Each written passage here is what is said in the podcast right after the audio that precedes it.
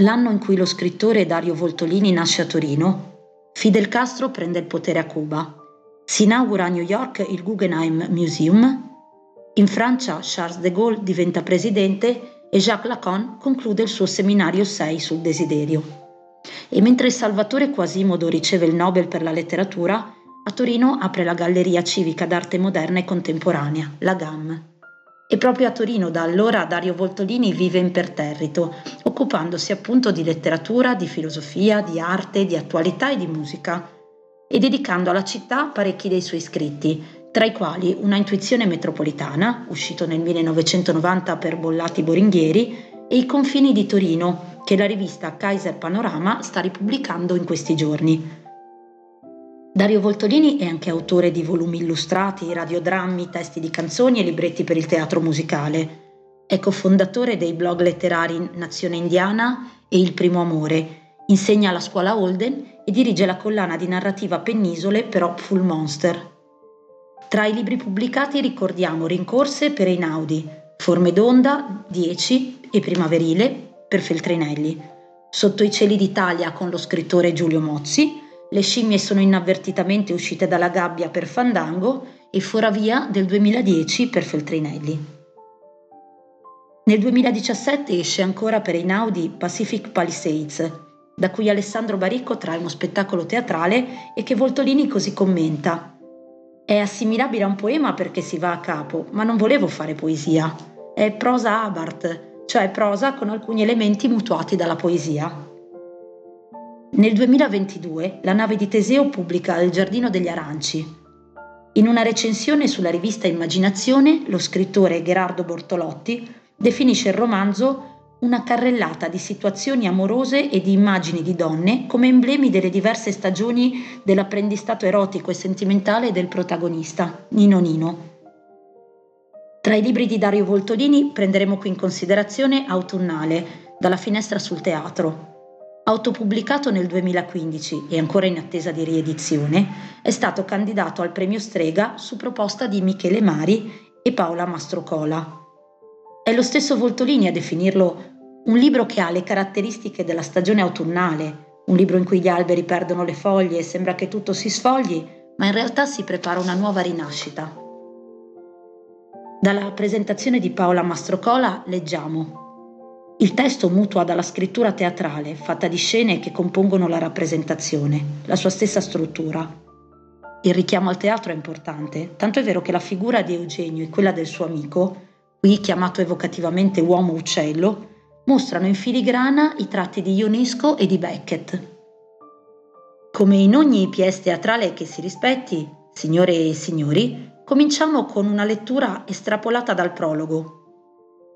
Materiali, pelli, superfici, abrasioni, scottature, graffi, urti, strappi, corrosioni, gli acidi sui metalli, la spinta rovente della lava che rotola in mare fumigante e si rapprende spezzandosi e sobbollendo e si incrosta di sale, di frutti di mare, di cose portate a valle dal fiume. Colline franate, montagne spaccate, molecole asportate da fibre tessute, da pelli conciate, grumi, sassetti, prodotti sintetici premuti, compressi, laminati, attorcigliati. Materie secche che rapprese si sgretolano, plastici materiali elastici che si deformano e avvolgono materiali flaccidi che cedono e si spargono su squame e scaglie e lamine di zinco. Punte dure strisciano sul rame, lame fanno saltare croste di scoria dai metalli. Veli ruvidi, lentamente, elettroliticamente si sovrappongono e cortecce disseccate saltano in un attimo via dal tronco. Ci sono compresenze di contrari, albumi vetrificati in polvere, sabbiatura inerte mentre evolve, residuati orga- organici saltuari.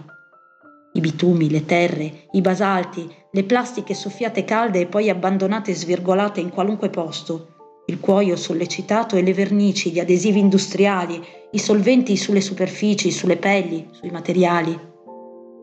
Così motiva Michele Mari la candidatura del libro al premio Strega.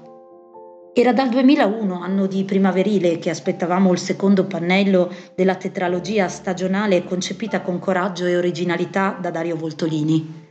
Eugenio, il protagonista del libro, è fondamentalmente un osservatore, ma a differenza del Palomar di Calvino non riesce a geometrizzare il mondo, venendone anzi travolto e invaso. Eppure, pur passando di sconcerto in sconcerto, di stupore in stupore, non rinuncia mai, grazie al suo pensiero magico, a cercare un senso nelle cose, fino alla scelta estrema e paradossale. Disindividuarsi, perdersi nelle cose, essere finalmente inattivo. Entrando nell'azione, leggiamo ora un passo dalla scena 9. Scendeva in strada nelle tarde mattinate, dopo essersi preparato faticosamente con grande dissipazione di forze. Era la lotta contro l'inerzia a sfibrarlo. Sapeva già alzandosi che tutto un segmento del mattino se ne sarebbe andato in attrito contro le cose e contro il proprio stare inamovibile. Quando la portinaia sbirciava dalle fessure più oblique di tutto l'androne al suo passaggio, Eugenio percepiva se stesso come un essere che veniva sottoposto a una raffica di esami e al fondo di ognuna delle prove d'esame dondolava lo stolido gnomo del disappunto. Non andava bene. Eugenio non era uno che andasse bene. Certamente la questione non riguardava solo le eventuali risposte che Eugenio avrebbe dato a una serie di domande. Non era solo questo l'esame.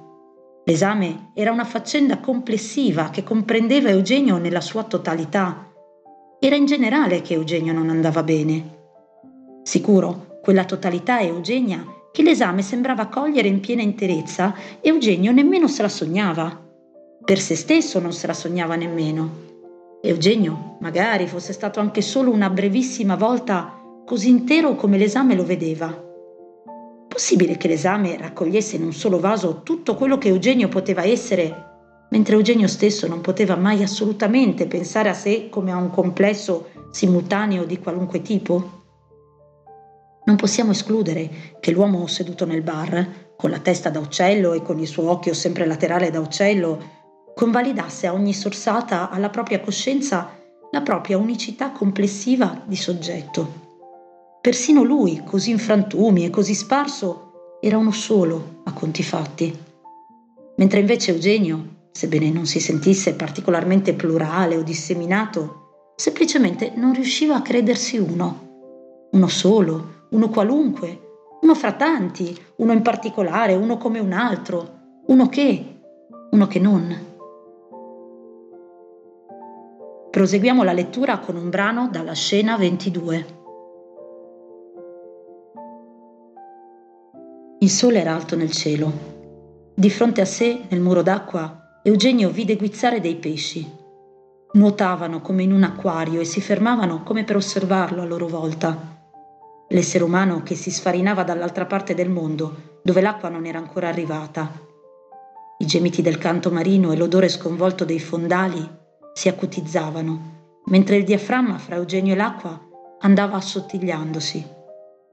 Eugenio vedeva i pesci, erano a portata di mano, quattro pesci le cui sole pinne si muovevano, fermi a fissare Eugenio. Ogni tanto uno si spostava brevemente di lato. Facevano delle O con la bocca, Eugenio allungò un braccio verso lo tsunami, cercando di entrare con la mano nell'acqua verso i quattro pesci. La superficie del mare, così verticale, diede a Eugenio una vertigine. La sua mano più si avvicinava all'onda, più si consumava nel vento. Le dita stavano per toccare l'acqua. Eugenio spinse ancora in avanti. Le dita evaporarono. Eugenio spinse avanti il polso. L'avambraccio scompariva. Eugenio spinse avanti il gomito. L'onda si era avvicinata. Eugenio spinse la spalla dentro l'oceano. I quattro pesci fuggirono con un guizzo. Vista dalla loro posizione, l'intrusione del mondo nell'acqua senza tempo apparve come sempre spaventosa. Eugenio, con quello che restava di lui, se poteva essere considerato ancora lui, visto che la maggior parte del suo corpo era in volo demolita nell'aria, a fare mulinelli con le foglie e i biglietti del tram, con i filtri un po' insaccati delle sigarette, Eugenio guardava direttamente nella sostanza dello tsunami che stava per incollarsi alla facciata del palazzo, questione di millimetri, di micron. Con il cranio levigato, senza le fioriture delle orecchie, Eugenio ascoltava il canto del plankton, della torpedine, gli scatti di chele sprofondate nei fondali, i vocalizzi disperati dei cetacei. È tempo di epilogo e a seguire Sipario con gli immancabili applausi dalla clac. Lo spettacolo è terminato, signore e signori, ora starà a voi leggere, se vorrete, autunnale.